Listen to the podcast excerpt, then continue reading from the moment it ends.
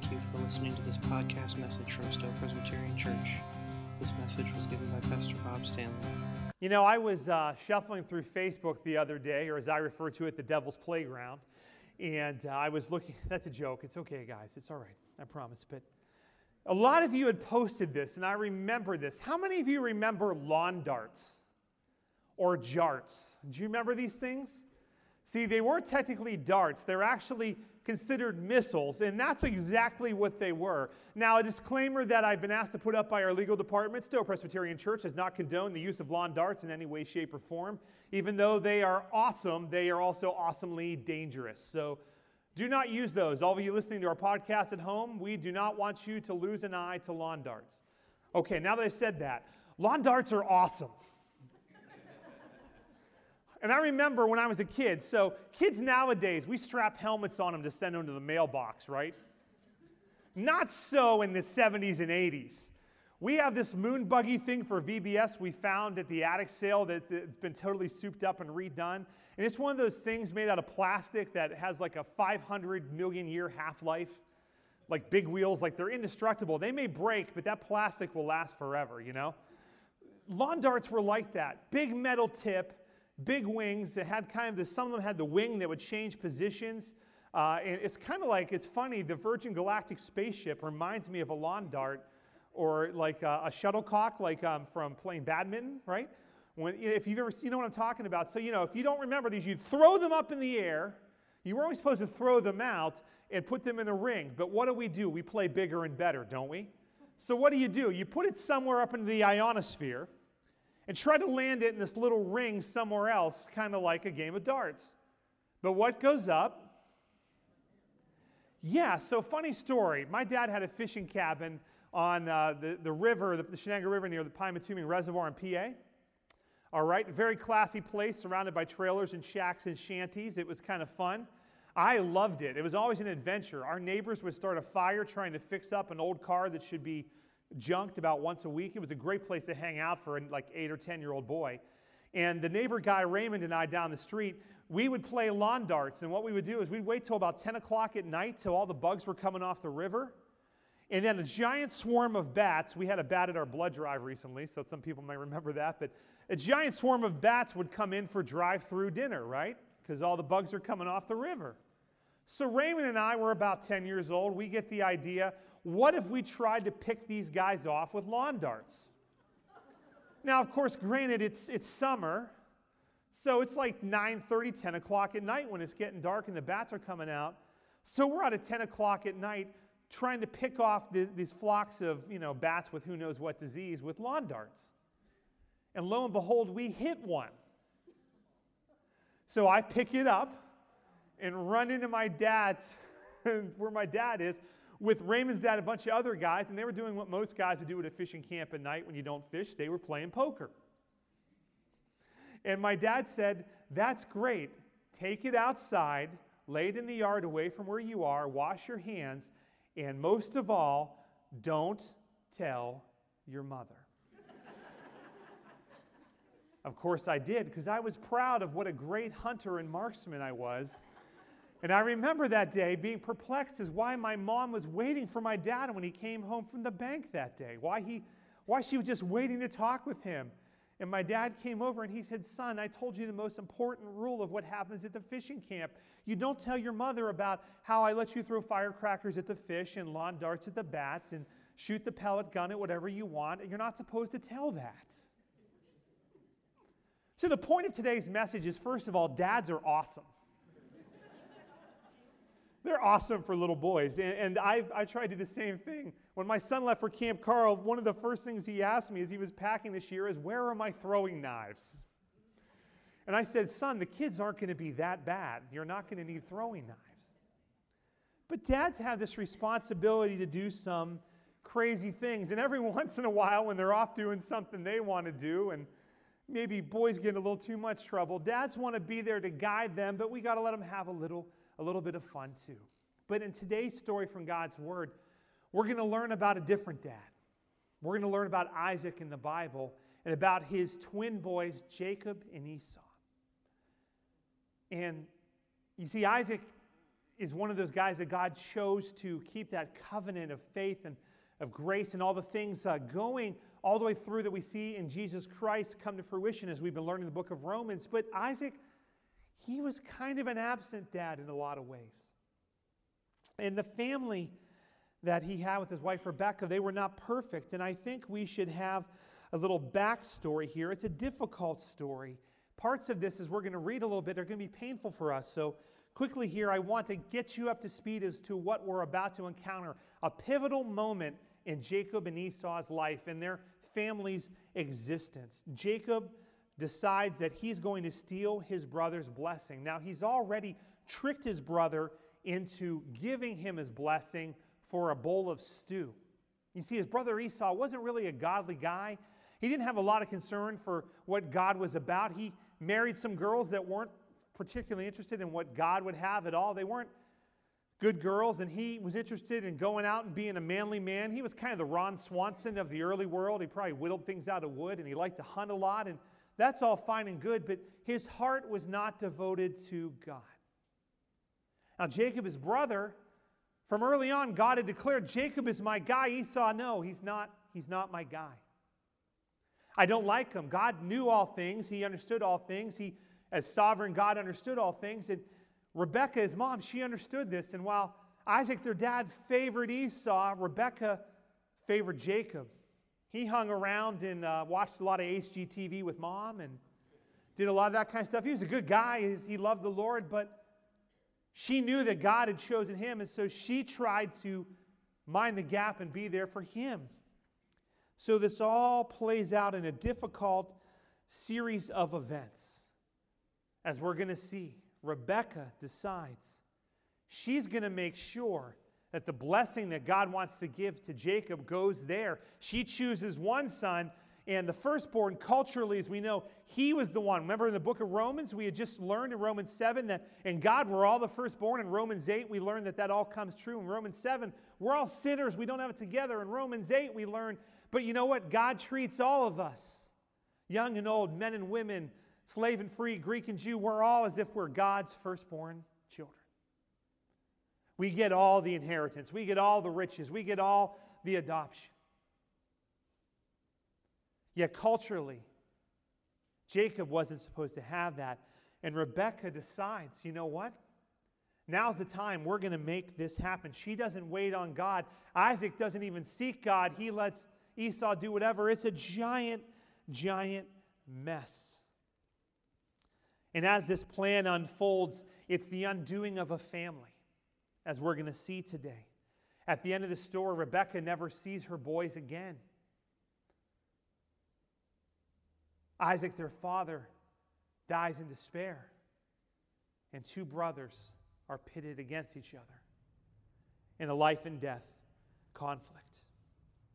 Yet, I want us today to see our own reflection in this very dysfunctional family in God's Word, as God's mercy abounds in their hurts and in their brokenness, in their faults and in their needs, just like He does for us. So let's read this morning. We're going to open up Genesis 27. We're going to look verses 1 through 35. When Isaac was old and his eyes were dim so that he could not see, he called Esau, his older son, and said to him, My son, he answered, Here I am. He said, Behold, I am old, and I do not know the day of my death. Now then, take your weapons, your quiver, and your bow, and go out to the field and hunt game for me. And prepare, and prepare for me delicious food, such as I love. And bring it to me so that I may eat, that my soul may bless you before I die. Now, Rebekah was listening when Isaac spoke to his son Esau. So when Esau went to the field to hunt for game and bring it, Rebekah said to her son Jacob, I heard your father speak to your brother Esau. Bring me game and prepare for me delicious food, that I may eat it and bless you before the Lord before I die. Now, therefore, my son, obey my voice as I command you. Go to the flock and bring me two good young goats, so that I may prepare them from them delicious food for your father, such as he loves. And you shall bring it to your father to eat, that he may bless you before he dies. But Jacob said to Rebekah his mother, Behold, my brother Esau is a hairy man, and I am a smooth man. Perhaps my father will feel me, and I shall seem to be mocking him, and bring a curse upon myself and not a blessing. His mother said to him, Let your curse be on me, my son. Only obey my voice and go and bring them to me. So he went and took them and brought them to his mother, and his mother prepared delicious food such as his father loved. Then Rebekah took the best garments of Esau, her older son, which were in the house, and put them on Jacob, her younger son. And the skins of the young goat she put on his hands and on the smooth part of his neck. And she put the delicious food and the bread which she had prepared into the hand of her son, Jacob. So he went to his father and said, My father. And he said, Here I am. Who are you, my son? Jacob said to his father, I am Esau, your firstborn. I have done as you told me. Now sit up and eat my game, that your soul may bless me. But Isaac said to his son, How is it that you have found it so quickly, my son? He answered, Because the Lord your God granted me success. Then Isaac said to Jacob, Please come near that I may feel you, my son, to know whether you are really my son Esau or not. So Jacob went to Isaac his father, who felt him and said, The voice is Jacob's voice, but the hands are the hands of Esau. And he did not recognize him because his hands were hairy like his brother Esau's hands. So he blessed him. He said, Are you really my son Esau? He, he answered, I am. Then he said, Bring it near to me that I may eat of my son's game and bless you. So he brought it near to him and he ate, and he brought him wine and he drank. Then his father Isaac said to him, Come near and kiss me, my son. So he came near and kissed him. And Isaac smelled the smell of his garments and blessed him and said, See, the smell of my son is as the smell of a field that the Lord has blessed. May God give you of the dew of heaven and of the faintness of the earth and plenty of grain and wine. Let all people let people serve you and nations bow down to you. Be Lord over your brothers, and may your mother's sons bow down to you. Cursed be everyone who curses you, and blessed be everyone who blesses you. As soon as Isaac had finished blessing Jacob, when Jacob had scarcely gone out from the presence of Isaac his father, Esau's brother came in from his hunting. He also prepared delicious food and brought to his father. And he said to his father, Let my father arise and eat some of his son's game, that you may bless me. His father Isaac said to him, Who are you? He answered, I am your son, your firstborn, Esau. Then Isaac trembled very violently and said, Who was it then that hunted game and brought it to me, and I ate all before you came? And I have blessed him. Yes, and he shall be blessed. As soon as Esau heard the words of his father, he cried out with exceedingly great and bitter cry, and he said to his father, Bless me, even me also, O my father. But he said, Your brother came deceitfully, and he has taken away your blessing. What gets a family to this moment, to this situation? As we studied this earlier uh, this spring with uh, the Fantastics, our Thursday morning study, I said it reminds me, and they're, they're the, the seasoned saints of the church, so a lot of you will get this, some of you won't. Anybody remember the TV show Dallas? They brought that back. Man, this makes Bobby and JR look like nothing, right? Yeah. A family at odds, at war, fighting, battling with each other. Dr. Tim Keller says this is the first recorded example of identity theft in Scripture. Think about that. Long before the internet, friends, it happened. How do people get this desperate? How does this happen? How does this happen? Simply put, this deep, destructive, and painful account from God's Word that we read is something we need to hear, we need to understand because it's born out of our basic human needs. If you ever took a psych class, a 101 through 301 in, in college, if you're in some of a, you know, uh, a humanities type of uh, study, or a, you know, if you're a teacher, if you're a pastor, a counselor, you may be familiar with the psychologist Abraham Maslow, who in 1934 came up with Maslow's need hierarchy. Have you guys ever heard of that before? So basically, it's this pyramid, and the idea is you have these needs that are the needs that better you. Have your B needs, and you have your D needs, your deficient needs, your foundational needs. And the idea is you have to start at the bottom of the pyramid and work your way up. Now, the first things you have are your physio- physiological needs food, water, shelter. You just need those to survive, to exist. Now, you can go a long time. Human body can survive about 30 days without food. But you really need water. Can't survive very long without that. But aside from that, once we get beyond that, we still exist bottom of the pyramid. The next thing up is safety and security. To know that you have yourself in a place where you are connected, where you don't have to fight for your life. Fight or flight, right? The primitive reflexes we all have fight or flight. But to get beyond that, those basic foundational needs, we get into the things that help us develop to what we call self actualization, to becoming our potential, to being the best part of who God made us to be, right? Love, belonging, intimacy, a sense of connection, of value, emotional intimacy, relational intimacy, the importance of the family, something that's not real popular in our world today, something we talk about here at our church unashamedly.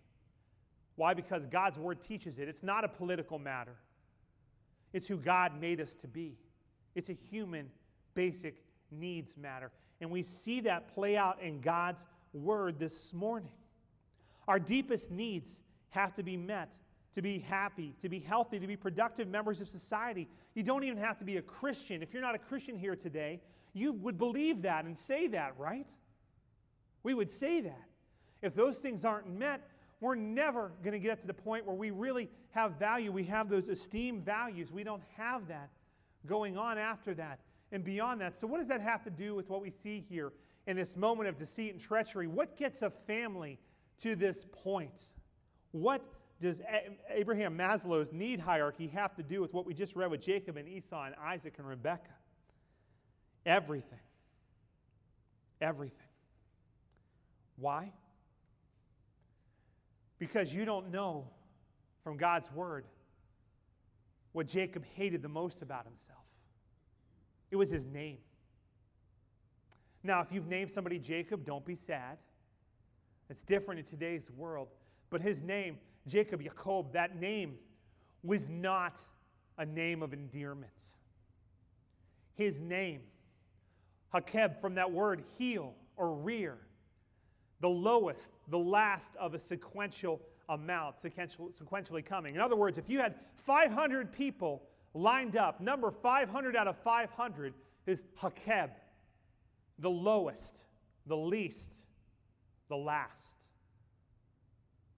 More than that, his name beyond that, Akeb, that word means overreacher, insidious, deceiver, tricky, treacherous, one who is filled with deceit.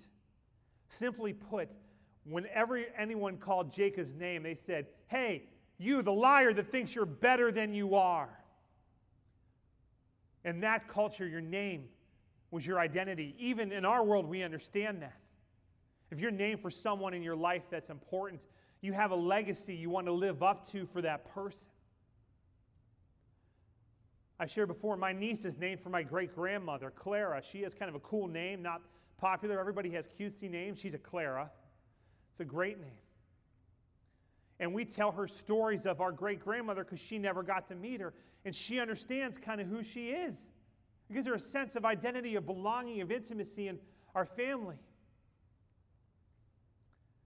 My kids are named for people in our family who value, who are people that are loved. I'm sure you guys have names in your kids and grandkids and people you know. It's the same thing. But even more, your identity in the nomadic world that Jacob and Esau lived in, your name was everything. Every time someone called Jacob's name, he said, Hey, loser, liar, deceiver, deceiver, cheater, you. Now, maybe they just meant, Hey, Jake, how are you today? But what did Jacob hear? What would you have heard? Can you imagine having that burden?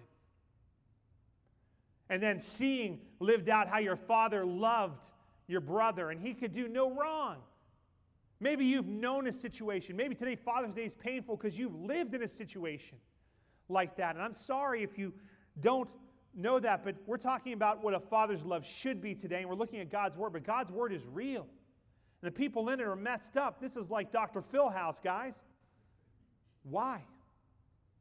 Because we're going to see how God's redemption, how God's redemption is at work. Isaac had placed burden and shame and guilt on his son. His son was desperate, desperate to get past that. His mother was desperate and angry. As much as he favored the one son, she favored the other. It was truly a house divided. Just as we're named for people in our families, we understand this idea of legacy. What we do makes a difference. Who we are makes a difference. If your dad names you deceitful liar who wants to get ahead from birth, sometimes you can make that stuff come true in the life of a kid, can't you? And as we see, he was very deceitful along with his mom in this passage today. First rule for men who are to lead. Isaac was not leading in his home, not in his heart, but certainly not with his words.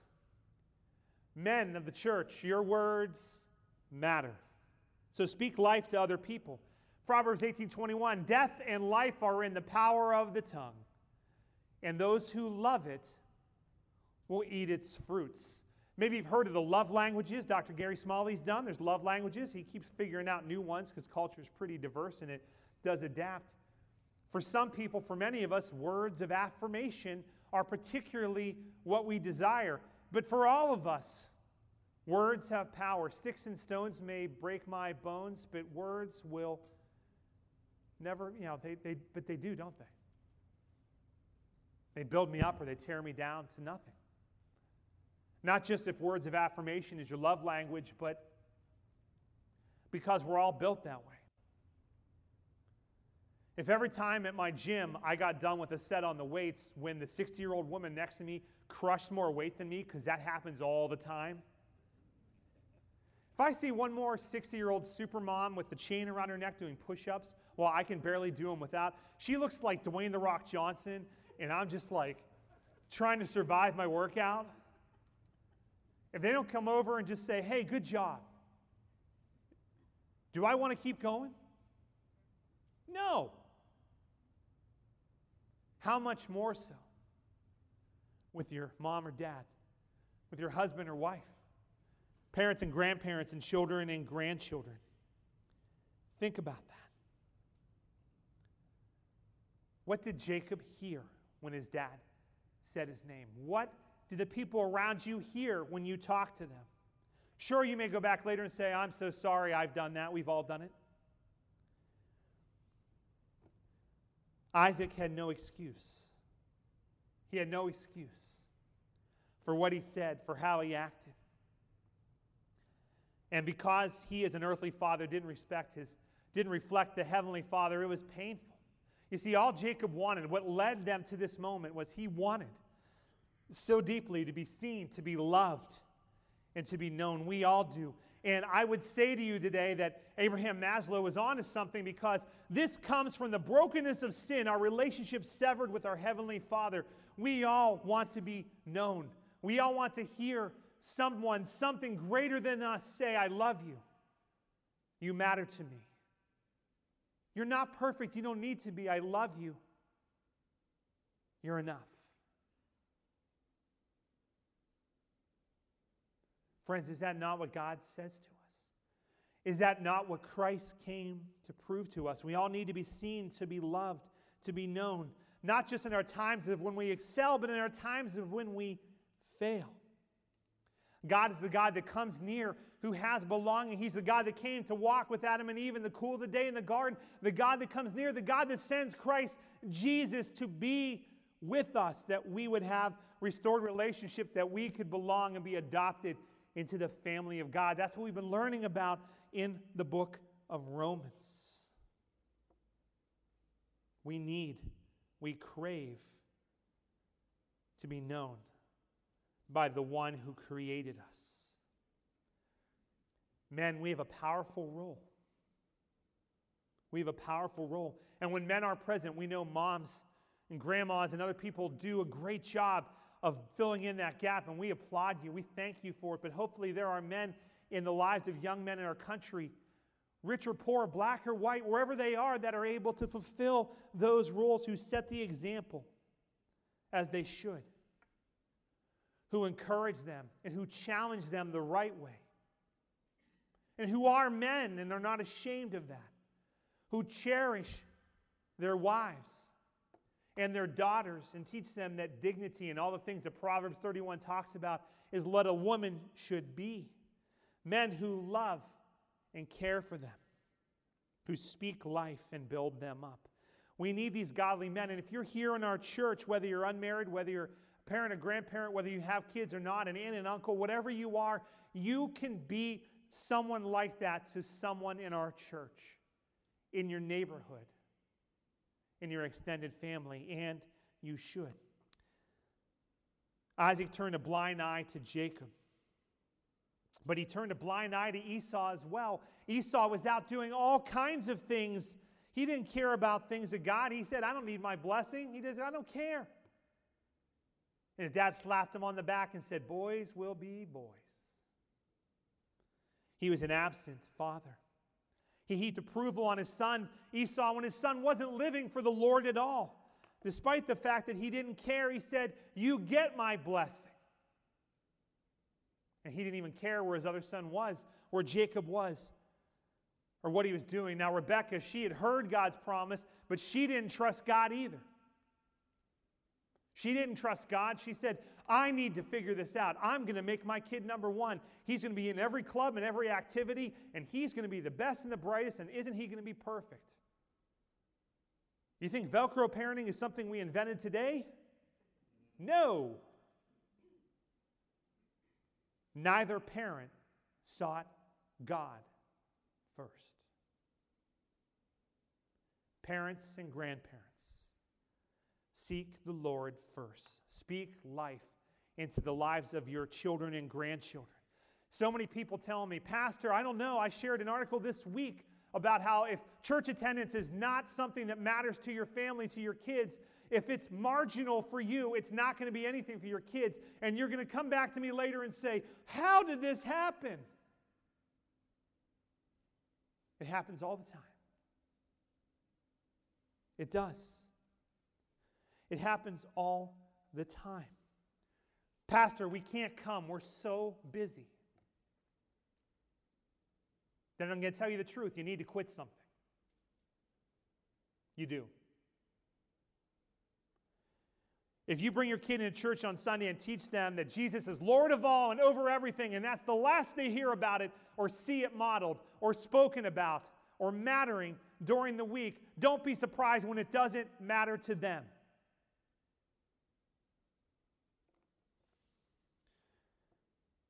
I have watched too many kids over the last 30 years that I've ministered to go off the rails, and their parents sit there and say, I don't know, we came to church eight times a year.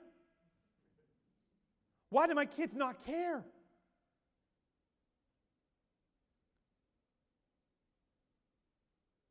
Yet, mother and father, son and daughter, all are hungering for the one thing that Jesus stands here and says, I've got it. I want to give it to you. What legacy are you leaving? Your choices matter. Learn the truth of God's word. Get involved. We have that study for women. We have our men's ministry. Go on the missions trip. Make time, even just come for an evening, but be involved. Paul had this relationship with Timothy. Timothy's mom and grandma are mentioned as spiritual giants in his life. Paul had a role as a spiritual father to Timothy. We don't know if Timothy had a dad or if he passed away. That's what we assume. Scholars believe Timothy's dad must have passed away. But look, he says, from childhood you have been acquainted with the sacred writings. His mom and grandma did that. And Paul says it's important for them. Scripture is important. Continue in what you have learned and firmly believed, knowing from whom you learned it. The relationship of God's word that teaches, that trains us for righteousness, that equips us for what God desires.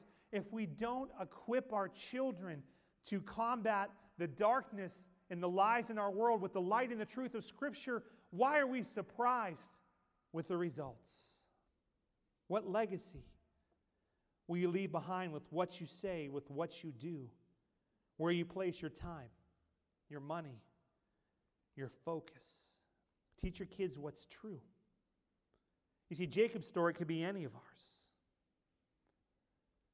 Maybe you had a tough mom and dad situation. I'm blessed. My mom and dad were great. I'm so thankful because I know how hard it is. Jacob's so broken, he ends up wrestling with God, physically wrestling with God later.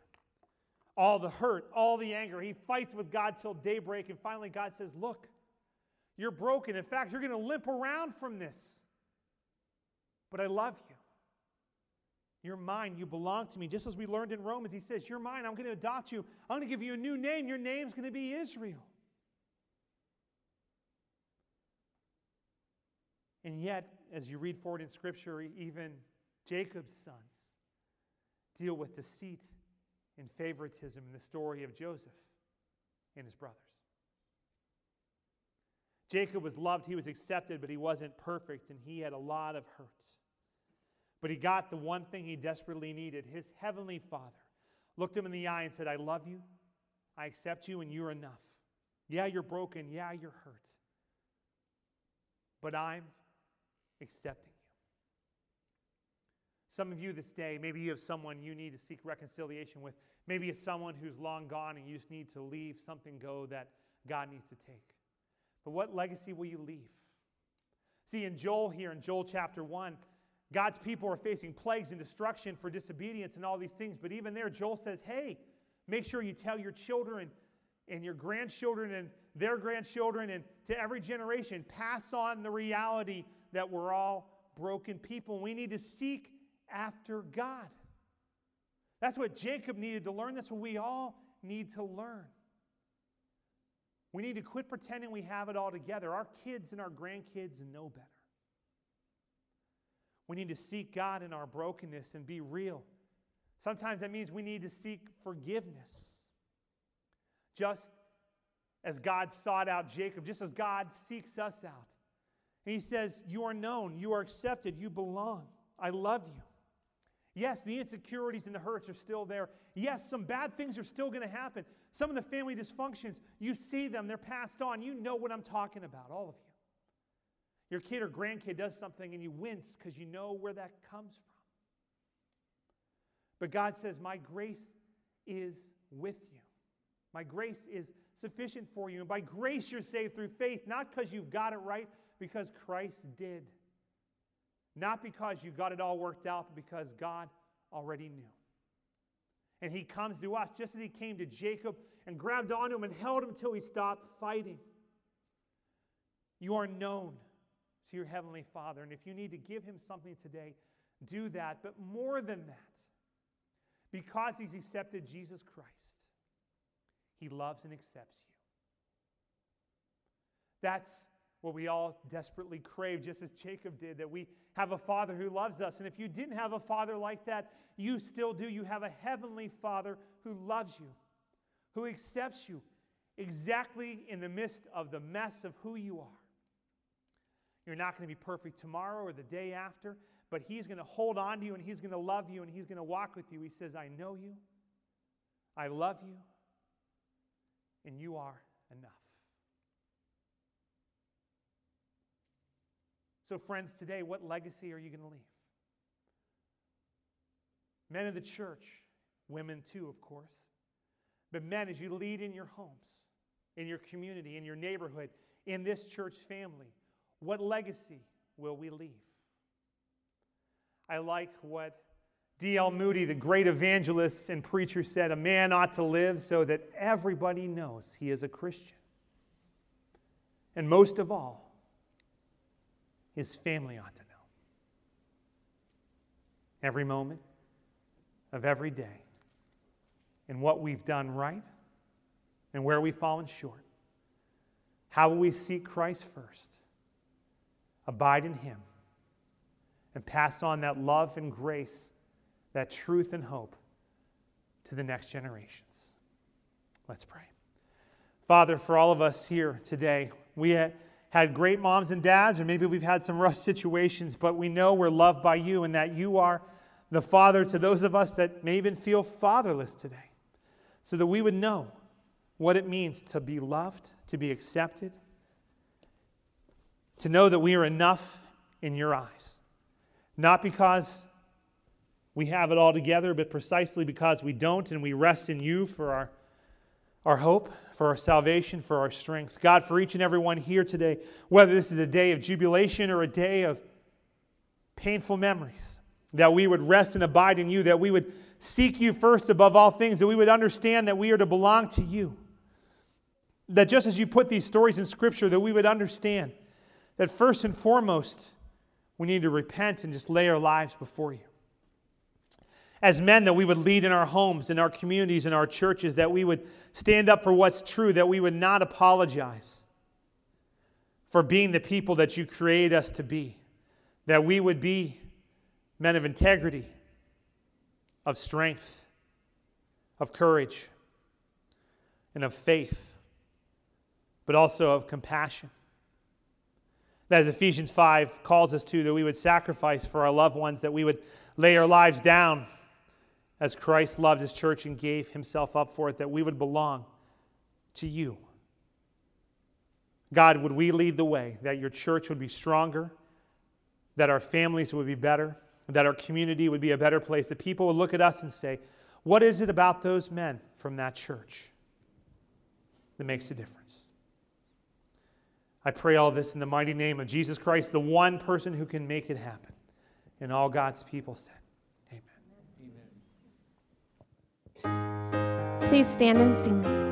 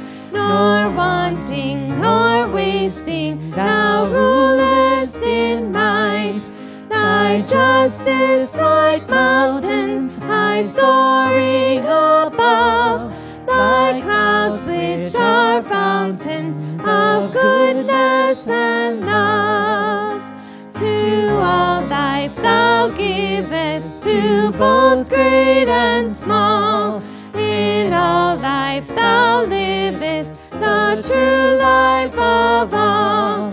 We blossom and flourish as leaves on the tree, and wither and perish, but not changeth thee.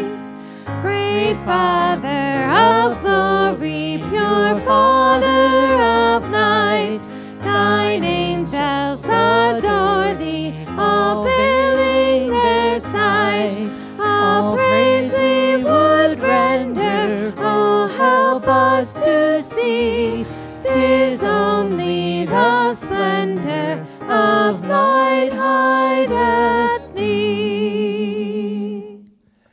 friends, go into all the world, render to no one evil for evil, but strengthen the faint hearted, uphold the weak, love and serve the Lord your God, rejoicing in the power of the Holy Spirit. And may the grace of our Lord Jesus Christ, the love of God the Father, and the fellowship of the Holy Spirit be with you all now and forevermore. Amen.